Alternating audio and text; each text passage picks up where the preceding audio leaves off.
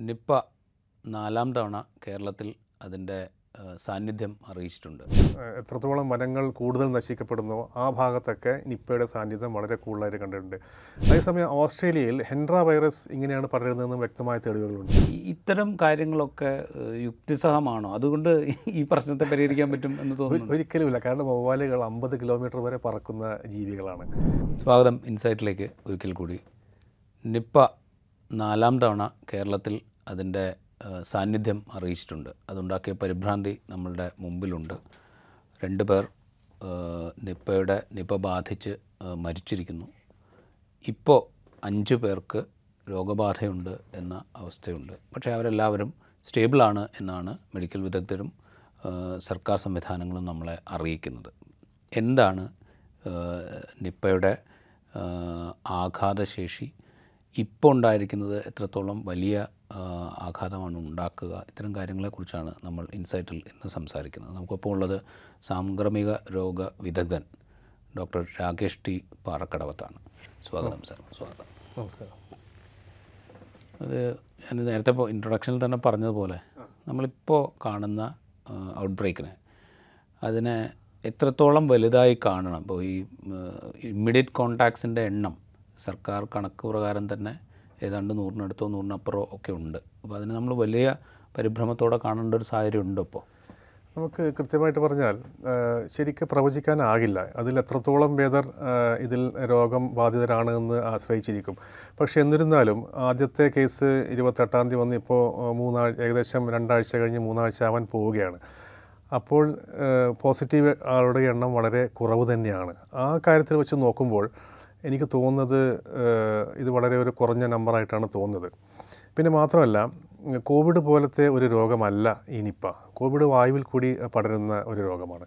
ഈ രോഗം പടരുന്നതിന്റെ തീവ്രതയെ ഈ സാംക്രമിക വിദഗ്ധർ അത് വിലയിരുത്തുന്നത് അതിന്റെ റീപ്രൊഡക്ഷൻ നമ്പർ അതായത് ആർ സീറോ എന്ന് പറഞ്ഞ ഒരു നമ്പറുണ്ട് അതായത് ഒരു രോഗി എത്ര പേർക്കാണ് ഈ രോഗം കൊടുക്കുക എന്ന് അതിന്റെ ഒരു കണക്കാണത് ഉദാഹരണമായിട്ട് നമ്മൾ നോക്കുകയാണെങ്കിൽ കോവിഡ് ഏകദേശം ടു പോയിന്റ് രണ്ട് പോയിന്റ് മൂന്ന്. അതായത് ശരാശരി ഒരു രണ്ട് മുതൽ മൂന്ന് ആളുകൾക്കൊക്കെ ഒരു രോഗി മറ്റുള്ളവർക്ക് കൊടുക്കും.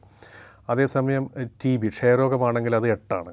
അതേസമയം മീസൽസ് ചിക്കൻ ബോക്സ് ഇത് ഇരുപതാണ്. ഏകദേശം പതിനെട്ട് മുതൽ ഇരുപത് വരെയാണ്. അതേസമയം നിപ്പയുടെ കാര്യത്തിലാണെങ്കിൽ അത് ഒന്നിൽ താഴെയാണ്. ഒരു പോയിന്റ് ത്രീ ആണ് അതിന്റെ റീപ്രൊഡക്ഷൻ നമ്പർ. അത് സൂചിപ്പിക്കുന്നത് അങ്ങനെ ഒന്നിൽ താഴെ ഉള്ള ഒരു മാത്രം നമ്പറുള്ള ആ ഒരു പകർച്ചവ്യാധി നിയന്ത്രിക്കാൻ വളരെ എളുപ്പമായിരിക്കും. അതായത് അത് കോണ്ടാക്റ്റ് വഴി പടരുന്ന ഒരു രോഗമായിട്ടാണ് നമ്മൾ കാണുന്നത്. ഉദാഹരണമായി വായുവിൽ കൂടി പകരുന്ന രോഗമാണെങ്കിൽ ഇതിനേക്കാളും വളരെ സ്പീഡിൽ ഇത് പടരുമായിരുന്നു. ഇതങ്ങനെയല്ല. അടുത്തുള്ള ഇടപഴകളിൽ കൂടി തൊടുന്നതിലും ശ്രമങ്ങൾ ശരീരത്തിൽ വീഴുന്നതിലും അത്രയും ഒരു അടുത്തുള്ള ഒരു ഇടപഴകളിൽ കൂടി പടരുന്ന രോഗമായതുകൊണ്ട് അത്ര ഒരു കോവിഡിനെ പോലെ ഒരു പൊട്ടിപ്പുറപ്പെടുന്ന ഒരു സാഹചര്യം നമ്മൾ പ്രതീക്ഷിക്കുകയോ വേണ്ട. ഇത് പറയുമ്പോൾ ഈ കഴിഞ്ഞ തവണ നമ്മൾ രണ്ടായിരത്തി പതിനെട്ടിലാണ് നമുക്ക് ഏറ്റവും വലിയ ഔട്ട് ബ്രേക്ക് ഉണ്ടായത്. അന്നുണ്ടായ സിംറ്റംസിൽ നിന്ന് വലിയ മാറ്റം ഇപ്പോൾ ഉള്ള സിംറ്റംസിലുണ്ട് എന്ന് പറയുന്നുണ്ട്. അതിന് ഈ വൈറസിന്റെ ജനിതക മാറ്റമായിട്ടൊക്കെ കണക്ട് ചെയ്യുന്നുണ്ട്. അതിലെത്രത്തോളം വാസ്തവമുണ്ട്? അതും അത് വളരെ നല്ലൊരു നിരീക്ഷണമാണ്. പക്ഷേ അതിന്റെ ആധികാരികമായി പറയാൻ ബുദ്ധിമുട്ടാണ്. കാരണം വളരെ ചുരുങ്ങിയ പേർക്കേ ഇത് ബാധിച്ചിട്ടുള്ളൂ. സ്വതവേ മലേഷ്യയിൽ കണ്ടുവരുന്ന സ്ട്രെയിൻ അതായത് മലേ മലേഷ്യൻ സ്ട്രെയിൻ അതാണ് സിംഗപ്പൂരിൽ ആ മലേഷ്യ ഭാഗത്താണ് ആദ്യമായിട്ട് ഇത് ഉണ്ടായത്. അത് പ്രധാനമായും തലച്ചോറിനെയാണ് ബാധിച്ചത്. അന്ന് അത് ശ്വാസകോശങ്ങളെ അത്ര ബാധിക്കില്ലായിരുന്നു. അതിന് നാൽപ്പത് ശതമാനം ഏകദേശം നാൽപ്പത് മുതൽ അമ്പത് ശതമാനം വരെയാണ് മരണനിരക്കുണ്ടായിരുന്നത്. പക്ഷേ നമുക്കിപ്പോൾ ഉള്ളത് ബംഗ്ലാദേശി സ്ട്രെയിൻ എന്ന് പറയുന്ന അതിന്റെ നിപ്പ വൈറസിന്റെ ഒരു ഒരു ഒരു വകഭേദമാണ്.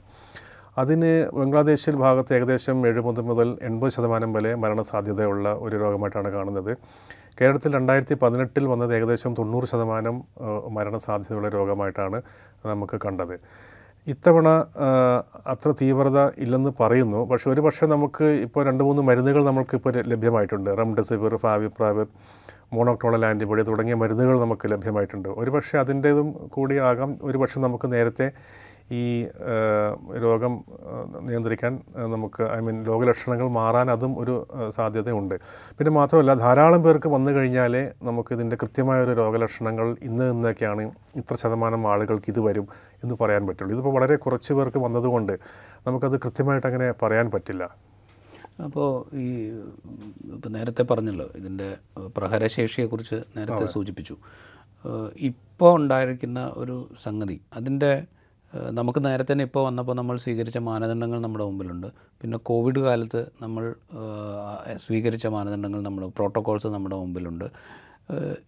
ഇതേ പ്രോട്ടോകോൾ തന്നെയാണ് നിപ്പയുടെ കാര്യത്തിൽ നമ്മളിപ്പോൾ കഴിഞ്ഞ തവണ സ്വീകരിച്ചതും കോവിഡിന്റെ കാലത്ത് സ്വീകരിച്ചതും ഇപ്പോൾ കോണ്ടാക്ട് ട്രേസിങ്ങും ഒക്കെ സെയിം പാറ്റേൺ തന്നെയാണ് നമുക്ക് ഫോളോ ചെയ്യാൻ കഴിയുക.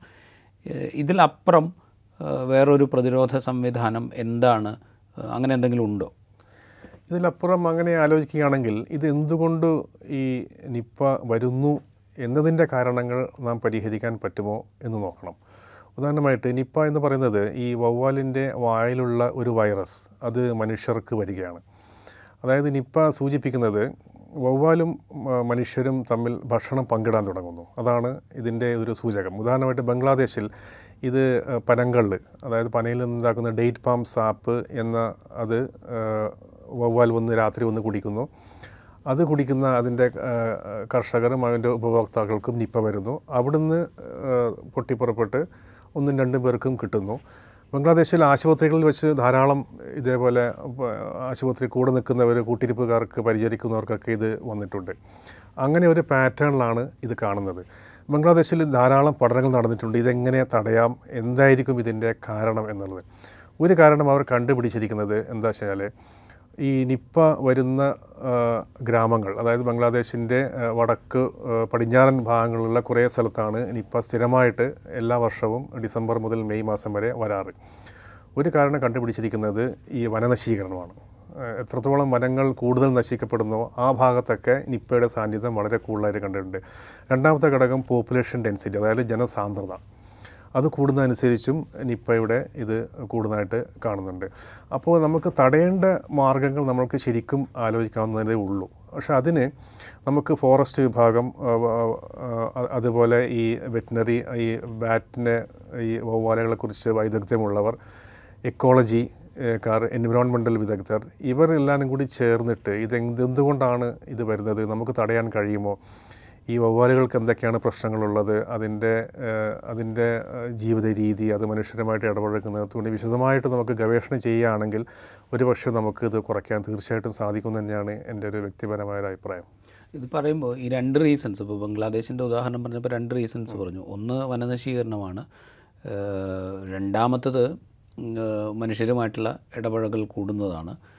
പിന്നെ മനുഷ്യരുടെ ഭക്ഷണം. അതായത് വവ്വാൽ കഴിക്കുന്ന ഭക്ഷണം മനുഷ്യരുടെ ഭക്ഷണവും അത് രണ്ടും തുല്യമായി വരുന്നത്. ഇത് ഈ പറയുന്ന കാരണങ്ങളൊക്കെ കേരളത്തിലും ഉണ്ട്. പിന്നെ ജനസാന്ദ്രത. ജനസാന്ദ്രതയും കേരളത്തെ സംബന്ധിച്ച് കൂടുതലാണ്. ഈ പറയുന്ന കാര്യങ്ങളൊക്കെ കേരളത്തെ സംബന്ധിച്ച് വളരെ റെലവന്റ് ആണ്. അപ്പോൾ അതായത് നമ്മൾ ഇതിന്റെ ഔട്ട് ബ്രേക്ക് ഇങ്ങനെ ആവർത്തിച്ചുണ്ടാകുമെന്ന് പ്രതീക്ഷിക്കണമെന്ന് തന്നെയാണോ? തീർച്ചയായിട്ടും. എന്റെ ഒരു വ്യക്തിപരമായ അഭിപ്രായത്തിൽ നമ്മൾ വീണ്ടും വീണ്ടും ഇത് നിപ്പ എപ്പിഡമിക്കുകൾ ഔട്ട് ബ്രേക്കുകൾ ഉണ്ടാവാൻ നല്ല സാധ്യത കാണുന്നുണ്ട്. പക്ഷേ നമ്മൾ ആദ്യത്തെ രണ്ടായിരത്തി പതിനെട്ടിൽ നിന്നും വളരെയേറെ മുന്നോട്ട് പോയി. കോവിഡിന് ഉപയോഗിക്കുന്ന രണ്ട് മരുന്നുകൾ അതായത് റെംഡെസിവിർ ഫാവിപ്രാവിർ തുടങ്ങിയ മരുന്നുകൾ മൃഗങ്ങളിൽ നിപ്പ വളരെ ഫലപ്രദമായി ചികിത്സിക്കാൻ പറ്റുമെന്ന് നമുക്ക് മനസ്സിലായിട്ടുണ്ട്. ഈ മരുന്നുകൾ മനുഷ്യനിൽ ഉപയോഗിക്കാൻ പറ്റുമെന്ന് നമ്മൾക്കറിയാം. പിന്നെ പുതിയ മോണോക്ലോണൽ ആന്റിബോഡി വന്നിട്ടുണ്ട്. അതും വളരെ ഫലപ്രദമാണ് ഈ മൃഗങ്ങൾ നടത്തിയ പരീക്ഷണങ്ങൾ. അതുകൊണ്ട് ഇനി അങ്ങോട്ട് നിപ്പയുടെ മരണനിരക്ക് കുറയുമെന്നാണ് ഞങ്ങൾ പ്രതീക്ഷിക്കുന്നത്. പക്ഷേ എന്നാലും ഔട്ട് ബ്രേക്കുകൾ നമുക്ക് തടയാൻ ഈ മരുന്നുകൾ കൊണ്ടാവില്ല. അപ്പോൾ ഇങ്ങനത്തെ ഈ പൊട്ടിപ്പുറപ്പു പുറപ്പെടുന്നത് അതായത് പലർക്കും ഒരേ സമയം പിടിപ്പെടുന്ന സാഹചര്യങ്ങൾ നമുക്ക് തടയണമെങ്കിൽ നമ്മൾ അതിൽ കൂടുതൽ കാര്യത്തിലേക്ക് നമ്മൾ നീങ്ങേണ്ടി വരും.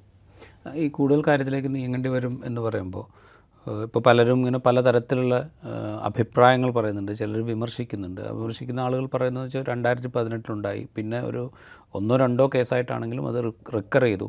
അപ്പോൾ ഇതിന്റെ ഒരു പാറ്റേൺ പഠിക്കാൻ അല്ലെങ്കിൽ ഇത് ഈ വവ്വാലുകളിൽ ഈ വൈറസിന്റെ സാന്നിധ്യം പഠിക്കാൻ അതിന്റെ ഒരു എന്താ പറയുക അതിന്റെ ഒരു ഡെൻസിറ്റി പഠിക്കാൻ ഇതിനെക്കുറിച്ചൊന്നും ഗൗരവത്തിൽ ആരും എടുത്തില്ല. അതുകൊണ്ടാണ് ഇത് റിപ്പീറ്റ് ചെയ്യുന്നത് എന്ന് പറയുന്നുണ്ട്. അതിലെത്രത്തോളം നമുക്ക് എനിക്കത് യോജിക്കാൻ കഴിയില്ല. കാരണം ഈ വവ്വാലുകൾ അതായത് ടിറോപ്പസ് വിഭാഗത്തിലുള്ള വവ്വാലുകൾ പഴന്തീനി വവ്വാലുകൾ ഫ്ലൈയിങ് ഫോക്സസ് എന്ന് പറയുന്ന വവ്വാലുകൾ ഇന്തോനേഷ്യ ഈ ബംഗ്ലാദേശ് ഇന്ത്യ ഓസ്ട്രേലിയയുടെ ഭാഗങ്ങൾ ഈ ഭാഗത്തൊക്കെയാണ് പ്രധാനമായിട്ടുള്ളത്. ഇതിന്റെ വായിലുള്ള ഈ ഹെനിപ്പ വൈറസ് എന്ന വിഭാഗത്തിൽപ്പെട്ട വൈറസുകളാണ്. Hendra virus Nipah virus. ഇതിന്റെ സാന്നി സാന്നിധ്യം വർഷങ്ങൾക്ക് മുന്നേ തന്നെ നമ്മൾക്ക് അറിയാം ഇതവിടെ ഉണ്ട് എന്നുള്ളത്. പക്ഷേ ഇത് ഇപ്പോൾ വരുന്നത് സ്പിൽ ഓവർ ഈവന്റ് എന്നാണ് പറയുക. അതായത് വൈറസുകളുടെ ഇടയിൽ മാത്രമുള്ള ഈ സോറി വവ്വാലുകളുടെ ഇടയിൽ മാത്രമുള്ള ഈ വൈറസുകൾ മനുഷ്യരിലേക്ക് വരുന്ന ആ ഒരു സംഭവമാണ് ഇപ്പോൾ നടന്നുകൊണ്ടിരിക്കുന്നത്. വൈറസുകൾ നേരത്തെ തന്നെ അവിടെയുണ്ട്. നമുക്ക് എന്റെ അഭിപ്രായത്തിൽ വൈറസുകളെ പരിശോധിക്കേണ്ട ആവശ്യമില്ല. ഈ സ്പിൽ ഓവർ ഈവൻസ് എന്തുകൊണ്ട് നടക്കുന്നു എന്നാണ് നമ്മൾ കണ്ടുപിടിക്കുന്നത്. പ്രധാനമായിട്ടും വവ്വാലുകൾക്ക് അവ കഴിക്കുന്ന ഏതെങ്കിലും പഴങ്ങളോ ഏത് മരങ്ങളോ ദൗർലഭ്യതയോ വല്ലതാണോ അവയെ ഇങ്ങോട്ട് നാട്ടിലേക്ക് ഇറങ്ങി ഭക്ഷണം കഴിക്കാൻ പ്രേരിപ്പിക്കുന്നത് എന്ന് നമ്മൾ കണ്ടുപിടിക്കേണ്ടിയിരിക്കുന്നു. ഇത് പറയുമ്പോൾ ഈ വാലുകളിലുള്ള വവ്വാലുകളിലുള്ള വൈറസുകളുടെ സാന്നിധ്യം നമുക്ക് നേരത്തെ തന്നെ അറിയാം. ഈ സ്പില്ലോവർ എന്ന് പറയുമ്പോൾ അത് മനുഷ്യരിൽ മാത്രമല്ലല്ലോ അത് ചിലപ്പോൾ ജന്തുക്കളിലൂടെ ആകാമല്ലോ. അപ്പോൾ ഇവിടെ തന്നെ ഈ കാട്ടുപന്നികൾ മരിച്ച ഇൻസിഡൻസ് പലരും ചൂണ്ടിക്കാണിക്കുന്നുണ്ട്. അതെന്ത് കാരണത്താൽ എന്ന് നമുക്കറിയില്ല. നിപ്പ പന്നികളിലൂടെ വരാം എന്ന് പറയുന്ന പഠനങ്ങൾ വേറെയുണ്ട്. അപ്പോൾ ഇത് മനുഷ്യരിലൂടെ മാത്രമല്ല മൃഗങ്ങളിലൂടെയും മനുഷ്യരിലേക്ക് എത്താം അതിനുള്ള സാധ്യതയില്ലേ?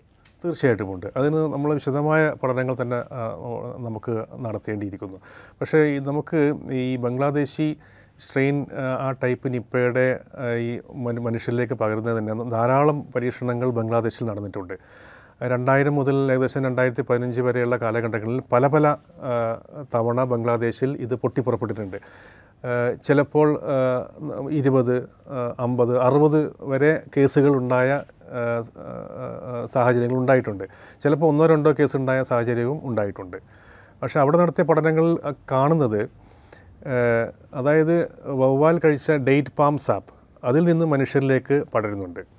മനുഷ്യരിൽ നിന്നും മനുഷ്യരിലേക്ക് പടരുന്നുണ്ട്. ഈ രണ്ട് കാര്യങ്ങൾ വളരെ കൃത്യതയോടെ നമുക്ക് തെളിയിക്കാനായിട്ടുണ്ട്. പക്ഷേ വവ്വാൽ കടിച്ച പഴത്തിൽ നിന്നും മനുഷ്യരിലേക്ക് അങ്ങനെ ഒരു അങ്ങനത്തെ ഒരു ഒരു ശാസ്ത്രീയമായ ഒരു തെളിവ് ഇതുവരെ നമുക്ക് ലഭിച്ചിട്ടില്ല. വവ്വാൽ കഴിച്ച പഴത്തിൽ നിന്ന് മൃഗങ്ങളിലേക്കെന്നാണോ അതോ മൃഗങ്ങൾ മനുഷ്യരിലേക്ക് മനുഷ്യരിലേക്ക്? അതേസമയം ഓസ്ട്രേലിയയിൽ ഹെൻഡ്ര വൈറസ് ഇങ്ങനെയാണ് പടരുന്നതെന്നും വ്യക്തമായ തെളിവുകളുണ്ട്. അതായത് വവ്വാൽ ഒരു മരത്തിൽ വന്നിരിക്കുന്നു അതിന്റെ മൂത്രവും മലവും താഴെ പുല്ലിൽ വീഴുന്നു. കുതിരകൾ ഇത് കഴിക്കുന്നു ഈ പുല്ല് കഴിക്കുന്നു. കുതിരകൾ വളരെ അപ്പോൾ പുല്ലിന്റെ അടുത്ത് നിന്ന് അവർ ശ്വാസം ഉള്ളിലേക്ക് വലിക്കും. അപ്പോൾ കുതിരകൾക്ക് ഇത് ഹെൻഡ്ര വൈറസ് വരുന്നു എന്ന് വളരെ കൃത്യമായ നമ്മൾ ശാസ്ത്രീയമായ തെളിവുകൾ തന്നെയുണ്ട്. താങ്കൾ ചോദിച്ചതുപോലെ കേരളത്തിൽ ഇത് ഏത് വഴിയാണ് എന്ന് കൃത്യമായിട്ട് നമുക്ക് ഒരു ശാസ്ത്രീയമായ തെളിവുകൾ ഇതുവരെ ലഭിച്ചിട്ടില്ല. ഇപ്പോൾ നേരത്തെ ഇത് പഴത്തിൽ നിന്നാണ് എന്നുള്ള മട്ടിൽ നമ്മളൊരു നിഗമനത്തിലേക്ക് നിഗമനത്തിലേക്ക് രണ്ടായിരത്തി പതിനെട്ടിൽ. അതെ. പിന്നീട് വരുമ്പോഴും നമ്മളത് പഴത്തിൽ നിന്ന് തന്നെയാണ് എന്ന നിഗമനത്തിൽ തന്നെയാണ് എത്തുന്നത്. പക്ഷേ ഇതിന്റെ കൃത്യം സോഴ്സ് പോയിന്റ് ഔട്ട് ചെയ്യുക എന്ന് പറയുന്നത് അത്ര എളുപ്പമല്ലല്ലോ. ഇത് എങ്ങനെയാണ് ഒരാളിലേക്ക് പടർന്നത് എന്ന് കണ്ടുപിടിക്കുക എന്ന് പറയുന്നത് അദ്ദേഹം ഇപ്പോൾ പറമ്പിൽ ജോലി ചെയ്തിരുന്നു. അല്ലെങ്കിൽ കാടിനടുത്താണ് ജീവിച്ചിരുന്നത്. അല്ലെങ്കിൽ വവ്വാൽ കഴിച്ചൊരു പഴം കഴിച്ചിരിക്കാൻ സാധ്യതയുണ്ട്. ഇങ്ങനെയുള്ള നിഗമനങ്ങളിലേക്ക് എത്തല്ലേ നമുക്ക് പറ്റുള്ളൂ. അത്രേ പറ്റുള്ളൂ. ഇതിനെക്കുറിച്ച് എനിക്ക് തോന്നുന്നത് കുറച്ചുകൂടി ആധികാരികമായിട്ട് പറയാൻ കഴിയുക ഈ വവ്വാലിനെ കുറിച്ച് പഠിക്കുന്ന മറ്റേ വെറ്റിനറി ആ വിഭാഗത്തിൽപ്പെട്ട ആളുകൾക്കായിരിക്കും കുറച്ചുകൂടി ആധികാരികമായിട്ടും ശാസ്ത്രീയമായിട്ടും ഇതിനെക്കുറിച്ച് പറയാൻ കഴിയുക. ഇപ്പം നേരത്തെ പറഞ്ഞല്ലോ ഇപ്പോൾ ഈ വനനശീകരണം അല്ലെങ്കിൽ ജനസാന്ദ്രത കൂടിയത് രണ്ടും കാരണങ്ങളായിട്ട് നേരത്തെ പറഞ്ഞു. ഈ വനനശീകരണവും ജനസാന്ദ്രതയും രണ്ടും പറയുമ്പോൾ നമ്മൾ കേരളത്തിൽ ഈ സമീപകാലത്തായിട്ട് മാൻ അനിമൽ കോൺഫ്ലിക്റ്റ് എന്ന് പറയുന്നത് വലിയ തോതിൽ കൂടിയിട്ടുണ്ട്. ഇപ്പോൾ കാട്ടാനകൾ ഇറങ്ങുന്നു. കാട്ടുപന്നികൾ ഇറങ്ങുന്നു മറ്റിപ്പോൾ മയിൽ വലിയ തോതിൽ കൃഷിയിടങ്ങളിലേക്ക് ഇറങ്ങുന്നു ഇങ്ങനെ പലതരത്തിലുള്ള മാൻ അനിമൽ കോൺഫ്ലിക്റ്റിനെ കുറിച്ച് നമ്മൾ കേട്ടുകൊണ്ടിരിക്കുന്നത് ഈ സിറ്റുവേഷൻ തന്നെ ആയിരിക്കുമോ ഒരു പക്ഷേ ഈ വവ്വാലിന്റെ ഈ സ്പിൽ ഓവർ വൈറൽ സ്പിൽ ഓവറിന്റെ കാരണമായിട്ട് വരും. തീർച്ചയായിട്ടും അത് തന്നെയായിരിക്കണം. ഉദാഹരണമായിട്ട് ബംഗ്ലാദേശിലെ പഠനങ്ങൾ കാണിക്കുന്നത് ആയിരത്തി എഴുന്നൂറ് കാലഘട്ടങ്ങളിൽ ബംഗ്ലാദേശിന്റെ നാൽപ്പത് ശതമാനത്തോളം ഭാഗം വനമായിരുന്നു. ഇപ്പോൾ അത് പതിനഞ്ച് ശതമാനം മാത്രമേ ഉള്ളൂ. അപ്പോൾ ഇത്രയും ഇത്രയും വവ്വാലുകൾ ഇത് എവിടെ പോയി താമസിക്കാനാണ്? അപ്പോൾ തീർച്ചയായിട്ടും അപ്പോൾ നമ്മൾ കാട്ടാനകൾ അവർക്ക് കാടില്ല. അത് നാട്ടിലേക്ക് ഇറങ്ങുന്നു. അതുപോലെ വവ്വാലുകളും ഭക്ഷണം തേടി നാട്ടിലേക്ക് ഇറങ്ങും. അതുപോലെ ഈ ഞാൻ ഈ പറഞ്ഞ മാൻ അനിമൽ കോൺഫ്ലിക്റ്റിന്റെ ഒരു എക്സ്റ്റൻഷൻ നമ്മൾ പറയുകയാണെങ്കിൽ ഈ വവ്വാലുകളെ നമ്മൾ പക്ഷേ പ്രത്യക്ഷത്തിൽ ഉപദ്രവിക്കുന്നില്ല. ഇപ്പോൾ ആനയുടെ കാര്യത്തിലാണെങ്കിൽ ആന വന്നു കഴിഞ്ഞാൽ നമുക്ക് പ്രത്യക്ഷത്തിൽ തന്നെ വലിയ തരത്തിലുള്ള കലാമിറ്റീസ് ഉണ്ട്. ഇപ്പോൾ ചിലപ്പോൾ കൃഷിയുടെ ചവിട്ടി നശിപ്പിക്കുന്നതാവാം ചിലപ്പോൾ വീട് ഇടിച്ചു നിരത്തുന്നതാവാം അല്ലെങ്കിൽ മതിലിടിച്ചു നിരത്തുന്ന അല്ലെങ്കിൽ ആളുകളെ ആക്രമിക്കുന്നതാവാം. അതൊരു പക്ഷേ ആളുകൾ എന്നുള്ള നിലയ്ക്ക് ആക്രമിക്കുന്നതായിരിക്കില്ല. പക്ഷേ അങ്ങനെ സംഭവിക്കുന്നുണ്ട്. കാട്ടുപന്നിയാണെങ്കിലും പലതരത്തിലുള്ള ബുദ്ധിമുട്ടുകൾ നമുക്ക് പ്രത്യക്ഷത്തിൽ തന്നെ പക്ഷേ വവ്വാലിന്റെ കാര്യത്തിൽ നമുക്ക് അങ്ങനെ ഒരു കോൺഫ്ലിക്റ്റ് എന്ന് പറയാൻ കഴിയില്ല. കാരണം വെച്ചാൽ അത് ഏതെങ്കിലും തരത്തിലുള്ളൊരു നശീകരണം നമ്മളുടെ ഇടയിൽ നടത്തുന്നില്ല എന്ന് നമുക്കറിയാം. പക്ഷേ ഈ അങ്ങനെ ഇരിക്കെ എങ്ങനെയാണ് ഈ സ്പിൽ ഓവറിനുള്ള സാധ്യത എന്നുള്ളൊരു ക്വസ്റ്റ്യൻ അല്ലേ നമ്മൾ ഡയറക്റ്റ്ലി എൻകൗണ്ടർ ചെയ്യുകയാണെങ്കിൽ അതിനുള്ളൊരു സാധ്യതയുണ്ട്. അല്ലെങ്കിൽ വേറെ ഏതെങ്കിലും തരത്തിൽ നമ്മളൊരു ഒരു കോൺഫ്ലിക്റ്റിൽ ഏർപ്പെടുകയാണെങ്കിൽ അതിനുള്ളൊരു സാധ്യതയുണ്ട്. പക്ഷേ ഇവിടെ അത് കാണുന്നില്ല. കാണുന്നില്ല. അത് താങ്കൾ പറഞ്ഞത് ശരിയാണ്. കാട്ടാനകൾ തും ഒരു ഫിസിക്കലി ഒരു ആ രൂപത്തിലാണ് നമ്മളെ ആക്രമിക്കുന്നത്. പക്ഷേ എന്നാൽ വവ്വാലുകൾ അതിന്റെതായ രീതിയിൽ ഒരു ബയോളജിക്കൽ വെപ്പൺ വളരെ നിശബ്ദമായിട്ടുള്ള ഒരു ആക്രമണമായതുകൊണ്ട് നമ്മളത് കാണുന്നില്ല. നമ്മൾ ആക്രമണം പല രൂപത്തിലാണെന്നല്ലേ ഉള്ളൂ. പക്ഷെ അത് നടക്കുന്നുണ്ട് തീർച്ചയായിട്ടും. പിന്നെ വേറൊരു കാര്യം. ഈ എന്താ പറയുക വവ്വാലുകളെക്കുറിച്ച് നമ്മൾ പറയുമ്പോൾ ഈ ഇപ്പം നടന്നുകൊണ്ടിരിക്കുന്ന ഇത് മുമ്പും രണ്ടായിരത്തി പതിനെട്ടിലും ഉണ്ടായിരുന്നു അത്തരം ഇത് വവ്വാലിരിക്കുന്ന മരം ഒക്കെ വെട്ടിക്കളയണം. അല്ലെങ്കിൽ വവ്വാലിന് വന്നിരിക്കാൻ പറ്റുന്ന സാഹചര്യം ഉണ്ടാക്കരുത്. ഇപ്പം തന്നെ ചിലയിടത്തൊക്കെ തീരുമാനങ്ങൾ തന്നെ എടുത്തിട്ടുണ്ട്. ചില മരങ്ങൾ വെട്ടിക്കളയാം അല്ലെങ്കിൽ കൊമ്പുകളൊക്കെ വെട്ടിക്കളയാം വവ്വാൽ സ്ഥിരമായിട്ട് വരുന്നതാണ് അതുകൊണ്ട് ആ കൊമ്പൊക്കെ വെട്ടിക്കളയാം എന്നൊക്കെ തീരുമാനിക്കുന്നുണ്ട്. ഈ ഇത്തരം കാര്യങ്ങളൊക്കെ യുക്തിസഹമാണോ? അതുകൊണ്ട് ഈ പ്രശ്നത്തെ പരിഹരിക്കാൻ പറ്റും എന്ന് തോന്നുന്നു ഒരിക്കലുമില്ല. കാരണം വവ്വാലുകൾ അമ്പത് കിലോമീറ്റർ വരെ പറക്കുന്ന ജീവികളാണ്. അപ്പോൾ ഇവിടുത്തെ മരം മുറിച്ചാൽ അത് തീർച്ചയായിട്ടും അടുത്ത മരത്തിലേക്ക് കയറിപ്പോവും. അതുകൊണ്ട് വവ്വാലുകളെ ഒരിക്കലും നമുക്ക് ഇല്ലാതാക്കാൻ പറ്റില്ല. മാത്രമല്ല വവ്വാലുകൾ ഈ കാട് നിലനിർത്തുന്നതിൽ വളരെ പ്രധാന പങ്ക് വഹിക്കുന്നുണ്ട്. ഏകദേശം മുന്നൂറോളം സസ്യജാലങ്ങൾ അവിടെ വിത്ത് വവ്വാലുകളാണ് പല സ്ഥലത്ത് കാടിൽ കാടുകളിൽ കൊണ്ട് വിതറി മരങ്ങളില്ലാത്ത ഭാഗത്ത് മരങ്ങൾ ഉണ്ടാക്കുന്നത് വവ്വാലുകളാണ്. അപ്പോൾ ചുരുക്കം നോക്കിക്കഴിഞ്ഞാൽ വവ്വാലുകൾ നമ്മളെക്കാട്ടും പ്രകൃതി സ്നേഹികളാണെന്ന് നമുക്ക് നിങ്ങൾക്ക് കാണാം. അപ്പോൾ ഒരിക്കലും നമുക്ക് ഇല്ലാതാക്കാൻ പറ്റില്ല. മരം മുറിക്കുന്നത് അത് നിപ്പയുടെ അത് കൂട്ടുകാനേ സാധ്യതയുള്ളൂ എന്ന് എനിക്ക് തോന്നുന്നത്. പക്ഷേ ഇത് പറയുമ്പോൾ ഇതിന്റെ ഈ മുറിച്ച് കളയുന്നതിനുള്ള ഒരു ലോജിക്ക് അവർ പറയുന്നത് ഇത് തന്നെയാണ്. കാരണം വെച്ചാൽ ഇത് ഇവിടെ നിന്ന് മുറിച്ച് കളഞ്ഞു കഴിഞ്ഞാൽ ഈ വവ്വാൽ വേറെ ഏതെങ്കിലും ഒരു സ്ഥലത്തേക്ക് പറന്നു പൊക്കോളും. അപ്പോൾ പിന്നെ ഇവിടെ ഉപദ്രവം ഉണ്ടാവില്ല. കാരണം ഇത് റിപ്പീറ്റഡ് ആയിട്ട് വരുന്ന സ്ഥലങ്ങളിൽ നിന്ന് ഈ വവ്വാൽ സ്ഥിരമായിട്ട് വരുന്ന മരങ്ങൾ നീക്കം ചെയ്ത് കഴിഞ്ഞാൽ പിന്നെ അത് വേറെ സ്ഥലങ്ങളിലേക്ക് പോയിക്കോളും എന്നുള്ളതാണ് അവരുടെ ന്യായം. അതിൽ അത്. അതൊരു ഒരു എന്താ റീസണബിൾ സൊല്യൂഷൻ ആണോ? എനിക്ക് തോന്നുന്നില്ല. എനിക്ക് തോന്നുന്നു അതിനെക്കുറിച്ച് കൂടുതൽ എനിക്ക് തോന്നുന്നു എൻവിറോൺമെന്റൽ മറ്റേ ബൊട്ടാണിസ്റ്റ് അങ്ങനത്തെ വിദഗ്ധർക്ക് എനിക്ക് കൃത്യമായിട്ട് പറയാൻ പറ്റുള്ളൂ എന്താണ് വവ്വാലുകൾ മരം മുറിച്ച് കഴിഞ്ഞാൽ വേറെ എവിടെയായിരിക്കും പോയി ചേക്കറുക നമുക്ക് പറയാൻ പറ്റില്ല അത്? റൈറ്റ് അതുപോലെ ഇപ്പോൾ ഈ നേരത്തെ പറഞ്ഞല്ലോ ഈ ഈ ഇപ്പോൾ ഉണ്ടായ ഔട്ട് ബ്രേക്കിന്റെ ഒരു പ്രഹരശേഷിയെക്കുറിച്ച് നേരത്തെ സംസാരിച്ചല്ലോ. അപ്പോൾ ഈ മൂന്നാഴ്ചയുടെ ഒരു കാര്യം പറഞ്ഞു. മൂന്നാഴ്ച കഴിഞ്ഞിരിക്കുന്നു. അപ്പോൾ അതുകൊണ്ട് തന്നെ ഇത് കൂടുതൽ പേരിലേക്ക് പകരാനുള്ളൊരു സാധ്യത കുറവ് എന്ന് പറഞ്ഞു. അപ്പോൾ പതിനാല് ദിവസമാണ് സാധാരണ ഇതിന്റെ ഒരു എന്താ പറയുക പകരാനുള്ള സാധാ വൈറസിന്റെ ശേഷിയായിട്ട് പറയാറ്. അതിന്റെ ഒരു കണക്ക് എങ്ങനെയാണ്? ചിലർ ഇരുപത്തെട്ട് ദിവസത്തെ കണക്ക് പറയുന്നുണ്ട്. ഇരുപത്തെട്ട് ദിവസം കഴിഞ്ഞാലേ നമുക്കിത് പൂർണമായി ഇല്ലാതായി എന്ന് പറയാൻ പറ്റുള്ളൂ എന്ന് ഡോക്ടർമാർ പറയാറുണ്ട്. അതെ അതെ. അതിന് ഇൻക്യുബേഷൻ പീരീഡ് എന്നാണ് പറയുക ഉദാഹരണമായി ഇന്ന് ഒന്നാം തീയതി ഒരു വൈറസ് ഒരാളുടെ ഉള്ളിൽ കയറിയെന്നിരിക്കട്ടെ അത് വൈറസിന്റെ നമ്പറുകൾ ക്രമേണ കൂടി ഒരു പ്രത്യേക നമ്പർ എത്തുമ്പോഴാണ് അതിന്റെ എല്ലാ ലക്ഷണങ്ങളും വരുന്നത്. അതിനാണ് നമ്മൾ ഇൻക്യുബേഷൻ പീരീഡ് എന്ന് പറയുന്നത്. അപ്പോൾ കോവിഡിന് കോവിഡ് ആദ്യം ഉണ്ടായപ്പോൾ നമ്മൾക്ക് അറിയില്ലായിരുന്നു ഇത് എത്ര എത്ര ദിവസം കഴിഞ്ഞാലാണ് പടരുക ലക്ഷണങ്ങൾ. അപ്പോൾ നമ്മൾ ഇരുപത്തെട്ട് ദിവസമാക്കി ആദ്യം. പിന്നെ അത് ക്രമേണ കുറച്ച് കുറച്ച് വന്ന് ഇപ്പോൾ ഏഴ് ദിവസം വീട്ടിലിരുന്നാൽ മതി. നമുക്ക് മനസ്സിലായി. അതായത് അഞ്ച് മുതൽ ഏഴ് ദിവസം ശേഷം ഇത് പകരില്ല എന്ന് നമുക്ക് മനസ്സിലായി. അതിന്റെ കൂടുതൽ കേസുകൾ വന്നപ്പോൾ നമ്മൾ പഠിക്കുകയും ശാസ്ത്രജ്ഞന്മാർ അതിനെ കണ്ടുപിടിക്കുകയും വളരെ വ്യക്തമായിട്ട് നമ്മൾ കോവിഡിനെ കുറിച്ച് എല്ലാം മനസ്സിലാക്കിയതിന് ശേഷം അപ്പോൾ അതിന്റെ എണ്ണം കുറഞ്ഞു കുറഞ്ഞു വന്നു. അപ്പോൾ ഒരു മഹാമാരി പൊട്ടിപ്പുറപ്പോൾ നമുക്കറിയില്ല. ഇതെന്ത് ഇതെങ്ങനെയാണ് വരുന്നത് പോകുന്നത് എത്ര ദിവസം കഴിഞ്ഞിട്ടാണ് ലക്ഷണങ്ങൾ വരുന്നത് ഒന്നും നമുക്കറിയില്ല. അപ്പോൾ ആ ഒരു കലയോട് നമ്മൾ ഒരു കുറച്ച് ടൈം കൂട്ടിയിട്ട് സമയം കൂട്ടിയിട്ട് ഏകദേശം ഉറപ്പാക്കാൻ വേണ്ടിയിട്ട് കുറച്ച് കൂട്ടി പറയും ഇപ്പോൾ പറഞ്ഞിരിക്കുന്നത് ഏകദേശം ഇരുപത്തൊന്ന് ദിവസമാണ്.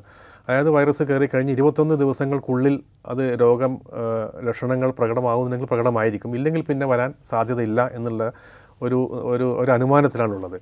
അത് രോഗത്തെക്കുറിച്ച് നമ്മൾ കൂടുതൽ ആകുമ്പോൾ ചിലപ്പോൾ അത് കൂടുകയോ കുറയുകയോ ചെയ്യാം. അതിപ്പോൾ നമ്മൾ പ്രതീക്ഷിക്കുന്നത് ഒരു ട്വന്റി വൺ ഡേയ്സ് ആണ്. ട്വന്റി വൺ ഒരു ഒരു ഒരാളുടെ ശരീരത്തിൽ വൈറൽ ഇൻഫെക്ഷൻ ഉണ്ടായി കഴിഞ്ഞ് കഴിഞ്ഞാൽ ലക്ഷണങ്ങൾ വന്ന് അതാണ് ഒരു സമയം. സമയം. Twenty one days 21 twenty one days വരെ നമ്മൾ ഇപ്പോൾ മേ ബി ഇപ്പം ഞാനാണ് ഒരു കോണ്ടാക്റ്റ് ആയിട്ട് സംശയിക്കപ്പെടുന്നതെങ്കിൽ ഞാൻ ഈ ഇരുപത്തൊന്ന് ദിവസം ഞാൻ എന്റെ വേറെ എവിടെയും വേറെ എവിടെയും പോവാതെ ഇരിക്കണം.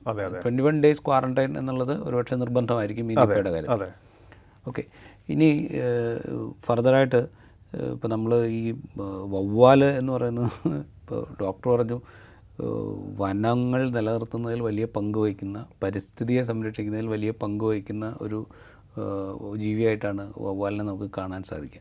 അതേസമയം നമുക്കിത് വലിയ ഭീഷണിയായിട്ട് നമ്മുടെ മുമ്പിലുണ്ട് താനും. ഇതിൽ നിന്ന് നിപ്പ പോലൊരു വൈറസ് നമ്മുടെ ശരീരത്തിലേക്ക് വരാനുള്ള സാധ്യത എപ്പോഴും ഉണ്ട് എന്നുള്ളൊരു ഒരു ഭീഷണി മുമ്പിൽ. ഈ മറ്റു വൈറസുകളുടെ സാധ്യതയും ഇതുപോലെ വല്ലോ അതോ മറ്റ് ജീവികളിലോ ഒക്കെ ഉണ്ടോ? തീർച്ചയായിട്ടും ഉണ്ട്. വവ്വാലിന്റെ വായിൽ തന്നെ എബോള മാർബർഗ് തുടങ്ങിയ വൈറസുകളുണ്ട്. ഉദാഹരണത്തിന് ആഫ്രിക്കയിൽ ഇത് എബോള ഉണ്ടാക്കുന്നതിന്റെ ഉത്ഭവ കാരണം വവ്വാലുകളാണ്. അതായത് ആഫ്രിക്കയിൽ ഇപ്പോൾ ഒരു ഒരു ഒരു മാനിനോ ഒരു കുരങ്ങനോ അവിടെ എബോള എങ്ങനെയെങ്കിലും വന്നു കഴിഞ്ഞാൽ കുരങ്ങൻ ചത്തു വീഴുന്നു.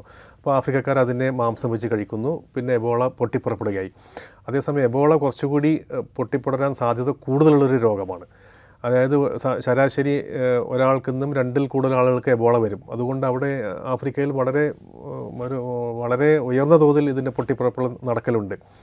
ഇന്ത്യയിൽ നാഗാലാൻഡ് ഭാഗത്ത് എബോള വൈറസ് ബാറ്റുകളുടെ ശരീരത്തിൽ ഉണ്ടാകാം എന്നതിന് ചെറിയ തെളിവുകളുണ്ട്. പക്ഷേ ഇതുവരെ നമുക്കതൊന്നും വന്നിട്ടില്ല. നമുക്ക് ഭാഗ്യമെന്ന് വിചാരിക്കാം. ഇത് ഇതിനോട് കൂടി ചേർത്തിട്ട് ഞാൻ വേറൊരു കാര്യം ചോദിക്കാം. ഇപ്പോൾ നമ്മൾ കേരളത്തിൽ പലതരത്തിലുള്ള വൈറൽ ഇൻഫെക്ഷനുകൾ നമ്മളിങ്ങനെ അനുഭവിക്കുന്നുണ്ട്. ഇപ്പോൾ കോവിഡ് ഓഫ് കോഴ്സ് അത് ലോകവ്യാപകമായിട്ടുണ്ടായിരുന്നതാണ്. വലിയ മഹാമാരിയായിരുന്നു. അതല്ലാതെയുള്ള വൈറൽ ഇൻഫെക്ഷനുകളും കേരളത്തിൽ ധാരാളമായിട്ടുണ്ട്. ഇപ്പോൾ ഇപ്പം എലിപ്പനി എന്നുള്ള പേരിലാണെങ്കിലും എച്ച് വൺ എൻ വൺ എന്നുള്ള പേരിലാണെങ്കിലും ഒക്കെ പലതരത്തിൽ നമ്മളത് അനുഭവിക്കുന്നുണ്ട്. പലതരത്തിൽ അപ്പം നമ്മൾ കേരളം സവിശേഷമായിട്ട് ഈ പറയുന്ന വൈറൽ ഇൻഫെക്ഷനുകളെക്കുറിച്ച് ഗൗരവത്തിൽ പഠിക്കേണ്ട ഒരു സാഹചര്യം ഇല്ലേ? അത് നടക്കുന്നുണ്ടോ? എന്റെ അഭിപ്രായത്തിൽ ഗവേഷണത്തിന് അത്രയധികമൊന്നും പ്രാധാന്യം കൊടുക്കാത്ത ഒരു നാടാണ് ഇന്ത്യ. ഒരുപക്ഷെ അതിന്റെ സാമ്പത്തികമായിട്ടുള്ള പ്രശ്നങ്ങളും അതോ അതിനുള്ള ഉൾക്കാഴ്ച ഇല്ലാത്തവരുമായിരിക്കും. ഉദാഹരണമായി ഞാൻ പറയുകയാണ് നിങ്ങൾ ഒരു ലോക്ക്ഡൗൺ കൊണ്ട് എത്ര കോടികളാണ് നഷ്ടം? എത്രയോ കോടികൾ നഷ്ടമാണ് മനസ്സമാധാനം പോയി അതിനുള്ള ക്രമീകരണങ്ങൾ നമുക്ക് ചെയ്യണം പരിഭ്രാന്തിയായി. ഒരു ബിസിനസ് യാത്ര ഒന്നും തന്നെ നടക്കുന്നില്ല. കോടികളാണ് ശരിക്കും നഷ്ടം. ഇതിന്റെ ചെറിയൊരു ശതമാനം നമ്മളൊരു ഗവേഷണ സ്ഥാപനം തുടങ്ങുന്നിരിക്കട്ടെ നിപ്പ ഗവേഷണ കേന്ദ്രം. അതിൽ നമ്മൾ വളരെ എളുപ്പത്തിൽ ഇത് നമുക്ക് രോഗനിർണയം നടത്താനുള്ള ഒരു ഒരു ടെസ്റ്റ് വികസിപ്പിച്ചെടുക്കുന്നു. അല്ലെങ്കിൽ നല്ലൊരു വലിയൊരു അത്യന്താധിക ലാബ് നമ്മൾ തുടങ്ങുന്നു. അതിൽ നിപ്പയെക്കുറിച്ച് പരീക്ഷണങ്ങൾ മരുന്ന് കണ്ടുപിടിക്കാൻ നോക്കുന്നു. ഇതൊക്കെ ഉണ്ടാക്കിയെടുക്കാൻ ഇതിന്റെ ചെറിയൊരു ശതമാനം തുക കൊണ്ട് നമുക്ക് സാധിക്കാവുന്നേ ഉള്ളൂ. അതിനുള്ള കാര്യങ്ങൾ എല്ലാവരും മുൻകൈ എടുത്ത് ചെയ്യണം. കൂടുതൽ ഗവേഷണം വേണം. വൈറോളജി ലാബുകൾ നമ്മൾ തുടങ്ങിയിട്ടുണ്ട്. ഇപ്പോൾ പൂനെ വൈറോളജി ലാബിന്റെ ഏതാണ്ട് സമാനമായ സാധ്യ സൗകര്യങ്ങളുള്ള ഒരു ലാബ് തോന്നക്കലിൽ തിരുവനന്തപുരത്ത് നമ്മൾ സ്റ്റാർട്ട് ചെയ്തിട്ടുണ്ട്. കോഴിക്കോട് തന്നെയും നിപ്പ വൈറസ് കോഴിക്കോട് മെഡിക്കൽ കോളേജിൽ നിപ്പ വൈറസ് ടെസ്റ്റ് ചെയ്യാനുള്ള സംവിധാനമുണ്ട് നമുക്ക്. ഇതൊക്കെ ഉണ്ട്. പക്ഷേ ഇതിനപ്പുറത്തേക്കുള്ളൊരു ഗവേഷണ രീതിയിലേക്ക് നമ്മൾ കടക്കുന്നില്ല എന്നാണോ? ഒരു പക്ഷേ ആയിരിക്കാം. ഒരു പക്ഷേ ആയിരിക്കാം. പക്ഷെ എനിക്കത് ഗവേഷണത്തിൽ ഞാൻ ചോദിക്കുന്നത് ഇപ്പോൾ ഇപ്പോൾ ഇപ്പോൾ നമ്മൾ പലതരത്തിലുള്ള വിവരങ്ങൾ നമ്മളുടെ മുമ്പിലേക്ക് വരുന്നുണ്ട്. ഈ വൈറസിനെ കുറിച്ച് എങ്ങനെ പഠിക്കണം? ഇതിന്റെ ജനറ്റിക്കൽ സ്റ്റഡി എങ്ങനെ നടത്തണം? ഇത്തരം കാര്യങ്ങളെക്കുറിച്ചൊക്കെ കുറേ വിവരങ്ങൾ ഡോക്ടർമാരുടെ ഭാഗത്തു നിന്ന് തന്നെ അവർ പറയുന്നുണ്ട്. പക്ഷേ ഈ ഇത്തരം പഠനങ്ങൾ തന്നെയാണോ സത്യത്തിൽ ഈ ഇതിന്റെ ജനറ്റിക് ജനിതക ഘടന പഠിക്കുക ഇതെങ്ങനെയാണ് ജനിതക മാറ്റം സംഭവിക്കുന്നത്? ഇതെങ്ങനെയാണ് വളരുന്നത്? ഇതെങ്ങനെയാണ് ഒരു ശരീരത്തിലേക്ക് പ്രവേശിച്ചു കഴിഞ്ഞാൽ പ്രവർത്തിക്കുന്നത്? ഇതൊക്കെ പഠിക്കുക എന്നുള്ളത് തന്നെയല്ലേ? സത്യത്തിൽ ഇതിനെ കണ്ടെയ്ൻ ചെയ്യാനുള്ളൊരു മാർഗം. അതെ അതെ. അതെ അതെ. ഇത്ര വിശദമായ പഠനങ്ങളുടെ പേപ്പറുകളൊന്നും തന്നെ എനിക്ക് കാണാനായിട്ടില്ല. അത്ര വിശദമായിട്ട് പഠിച്ച് അങ്ങനത്തെ ഒന്നും ഇതുവരെ കാണാനായിട്ടില്ല. ഓക്കെ. ഇപ്പോഴുള്ള ഔട്ട് ബ്രേക്കിലേക്ക് നമ്മൾ ഒന്ന് തിരിച്ച് വന്നു കഴിഞ്ഞാൽ നമുക്ക് മുമ്പ് നിപ്പ വന്ന സമയത്ത് അതിന്റെ ഒരു പ്രഹരശേഷിയെക്കുറിച്ച് ഭയങ്കരമായ ആധി ഉണ്ടായിരുന്നു. അതുകൊണ്ട് നമ്മൾ വലിയ പരിഭ്രമത്തിലായിരുന്നു. ഇപ്പോൾ സത്യം പറഞ്ഞാൽ നമുക്ക് കുറച്ചും കൂടെ അറിയാം ഇതെങ്ങനെയാണ് പടരുന്നത് എന്തൊക്കെയാണ് ഇതിന്റെ ഇത് ബാധിച്ചാലുണ്ടാകുന്ന ലക്ഷണങ്ങൾ എന്തൊക്കെയാണ് ഇതിനെക്കുറിച്ചൊക്കെ നമുക്കറിയാം. എത്രമാത്രം മാരകമാണിത്. വന്നു കഴിഞ്ഞാൽ എയ്റ്റി പെർസെന്റേജോളം ഹ്യൂമൻ ലോസ് ഉണ്ടാകാനുള്ള സാധ്യത ഉള്ളതാണ് എന്നൊക്കെ നമുക്കറിയാം. അപ്പോൾ നമ്മൾ കുറച്ചുകൂടി ഇതിനെക്കുറിച്ച് അവെയറാണ്. ആ അവയർനെസ്സിനനുസരിച്ചുള്ള ഒരു റെസ്പോൺസ് ആണോ നമ്മൾ സത്യം പറഞ്ഞാൽ നമ്മുടെ ജനങ്ങളുടെ ഭാഗത്തുനിന്ന് ഡോക്ടറുടെ അനുഭവത്തിൽ കാണുന്നത്? എന്റെ അഭിപ്രായത്തിൽ അവയർ അവയറാണ് താങ്കൾ പറഞ്ഞത് ശരിയാണ്. പ്രതിരോധ സംവിധാനങ്ങൾ എല്ലാം ഉണ്ട് അവിടെ തന്നെയുണ്ട് അതൊന്ന് ആക്ടിവേറ്റ് ചെയ്യേ വേണ്ടു. പക്ഷേ അതിലുപരി നമ്മൾ ഇതിനോട് താതാത്മ്യം പ്രാപിച്ചു വരികയാണ്. ഉദാഹരണമായിട്ട് കോവിഡ് ആദ്യത്തെ കേസ് വരുമ്പോൾ നമുക്ക് അത്ഭുതമായിരുന്നു. അതേസമയം ഇരുപതിനായിരം ലക്ഷങ്ങളും കടന്നപ്പോൾ നമുക്ക് യാതൊരു പ്രശ്നമില്ല പിന്നെ മാസ്ക് ഇടുന്നില്ല ഒന്നുമില്ല. നമ്മൾ അതിനോട് താതാത്മ്യം പ്രാപിച്ച് നമ്മൾ അതിനോടൊപ്പം ജീവിക്കാൻ വേണ്ടി നമുക്കൊരു നമ്മൾ മനുഷ്യ സഹജമായ ഒരു കഴിവുണ്ട്. നമ്മൾ ക്രമേണ അതിലേക്ക് പോയിക്കൊണ്ടിരിക്കുന്നു എന്നാണ് എന്റെ ഒരു അഭിപ്രായം. അത് നിപ്പയുടെ കാര്യത്തിലും അങ്ങനെ നിപ്പയുടെ കാര്യത്തിൽ ഏത് രോഗമായാലും നമുക്ക് മുന്നോട്ട് പോയേ പറ്റൂ. നമുക്ക് ഒരിക്കലും വീട്ടിൽ ഇരിക്കാൻ പറ്റില്ല. നിപ്പയുടെ എണ്ണം കൂടുകയാണെങ്കിൽ നമ്മൾ ക്രമേണ ക്രമേണ അതിനോട് നമ്മൾ താതാത്മ്യം പ്രാപിച്ചു വരും.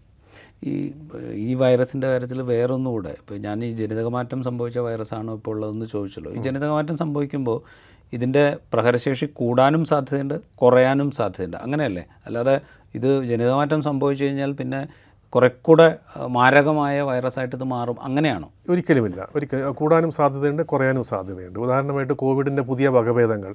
അത് പ്രധാനമായിട്ടും അത് മൂക്ക് ആ ഭാഗത്താണ് പെറ്റുപെരുകുന്നത്. ശ്വാസകോശത്തിനുള്ളിലല്ല. അപ്പോൾ വൈറസിന്റെ ഭാഗത്ത് നോക്കുകയാണെങ്കിൽ വൈറസിന് അത് കൂടുതൽ സമൂഹത്തിൽ നിലനിൽക്കാൻ പറ്റും. ഒരാൾക്ക് നിന്ന് മറ്റൊരാളിലേക്ക് പെട്ടെന്ന് പോകാൻ പറ്റും. ആൾ മരിക്കുന്നില്ല. അപ്പോൾ അങ്ങനത്തെ ഒരു പരിണാമപരമായ ഒരു ഗുണം ഈ വൈറസിനുണ്ടാകും. അതായത് ഇതിന് ഉദാഹരണമായിട്ട് ഈ വൈറസിന്റെ ഭാഗത്ത് നിന്ന് ആലോചിക്കുകയാണെങ്കിൽ വളരെ ചെറിയ രോഗലക്ഷണം കൂടി പെട്ടെന്ന് പെട്ടെന്ന് പകരുന്ന ഒരു വൈറസായി അതിന് മാറാൻ കഴിയുമെങ്കിൽ അതിനെ സംബന്ധിച്ച് അതാണ് ഏറ്റവും വലിയ നേട്ടം.